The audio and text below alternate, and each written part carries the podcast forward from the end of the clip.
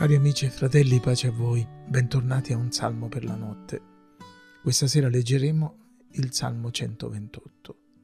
Beato chiunque teme il Signore e cammina nelle sue vie. Allora mangerai della fatica delle tue mani, sarai felice e prospererai. Tua moglie sarà come vigna fruttifera nell'intimità della tua casa, i tuoi figli come piante d'olivo intorno alla tua tavola. Ecco, così sarà benedetto l'uomo che teme il Signore. Il Signore ti benedica da Sion, possa tu vedere la prosperità di Gerusalemme tutti i giorni della tua vita, possa tu vedere i figli dei tuoi figli. Pace sia sopra Israele.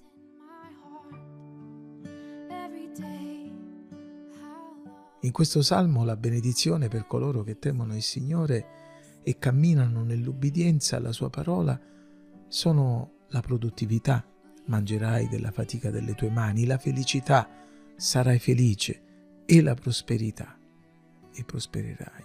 In un certo senso, il Salmo è la continuazione del precedente, dove ogni benedizione, compresa la prosperità della famiglia e la prole, sono fatte risalire alla grazia di Dio e non alla capacità e ai meriti dell'uomo. Quello che comprendiamo dal messaggio globale della scrittura è che i figli sono un dono di Dio, che una famiglia felice e prospera sono il risultato del timore di Dio e dell'ubbidienza alla sua volontà, ma non possono essere né conquistati né meritati. Non c'è nulla di più pericoloso, spiritualmente parlando, di pensare di meritare qualcosa da Dio. Una tale attitudine ci allontana dalla sua grazia e ci espone a dolorose cadute.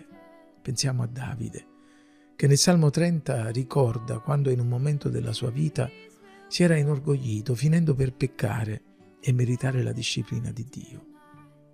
Davide ricorda così l'episodio. Quanto a me nella mia prosperità dicevo non sarò mai smosso. Quell'attimo di presunzione, mentre si godeva la sua prosperità, costrinse Dio a punirlo. Tu nascondesti il tuo volto e io rimasi smarrito, dice Davide solo dopo un sincero pentimento e dopo aver compreso il suo errore, Davide ottenne il perdono divino e imparò la lezione. Tutto quello che abbiamo, la vita, il respiro, ogni cosa, le risorse e anche la famiglia, i figli, sono un dono della grazia di Dio. È difficile ignorare come questo salmo possa in qualche modo ferire quelle coppie che non hanno ancora avuto figli o non ne hanno avuto affatto. Abbiamo conosciuto diverse coppie, potentemente unte, benedette, usate da Dio, che non hanno avuto figli. E nessuno può pensare che essi non abbiano temuto Dio, o non abbiano camminato nelle sue vie o che non avessero fede.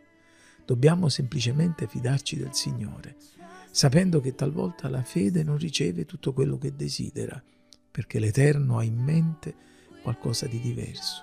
Come dice la lettera agli ebrei, quando parla di coloro che pur avendo avuto buona testimonianza per la loro fede, non ottennero ciò che era stato promesso, perché Dio aveva in vista per noi qualcosa di meglio, in modo che loro non giungessero alla perfezione senza di noi. Possa il Signore aiutarci a temere il suo nome, a camminare nelle sue vie, attendendoci legittimamente che Egli faccia prosperare la nostra vita e le nostre famiglie possa aiutarci, noi che abbiamo ottenuto questa benedizione, a non diventare orgogliosi, a non dimenticare che ogni cosa buona e ogni dono perfetto vengono dall'alto e discendono dal Padre degli astri luminosi. Preghiamo infine che il Signore possa sostenere la fede di quelli che temono il suo nome e camminano nelle sue vie e che attendono di potersi costruire una famiglia a non scoraggiarsi, a non perdersi d'animo, ma a confidare nel Signore, perché come Dio disse ad Abramo e a Sara, nulla è impossibile a Dio. Ma c'è qualcosa che dobbiamo ricordare ancora con più forza.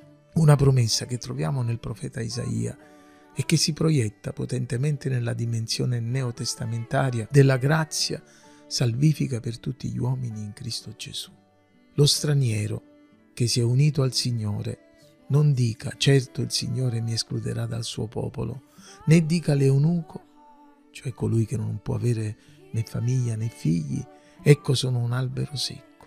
Infatti così parla il Signore, circa gli eunuchi che osserveranno i miei sabati, che sceglieranno ciò che a me piace e si atterranno al mio patto.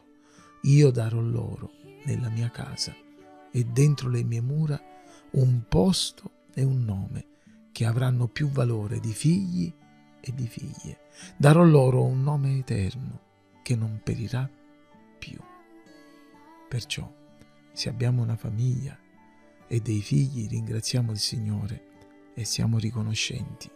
Se ne vogliamo avere una, confidiamo in Lui, sapendo che Egli è in grado di darcela, ma se nel suo disegno ciò non fosse contemplato, ricordiamoci che Dio in Cristo Gesù ha previsto qualcosa di straordinario per noi, come profetizzato da Isaia, nella sua casa e dentro le sue mura, egli ci darà un posto e un nome che avranno più valore di figli e di figlie, un nome eterno che non perirà più. Signore, grazie per la tua infinita bontà.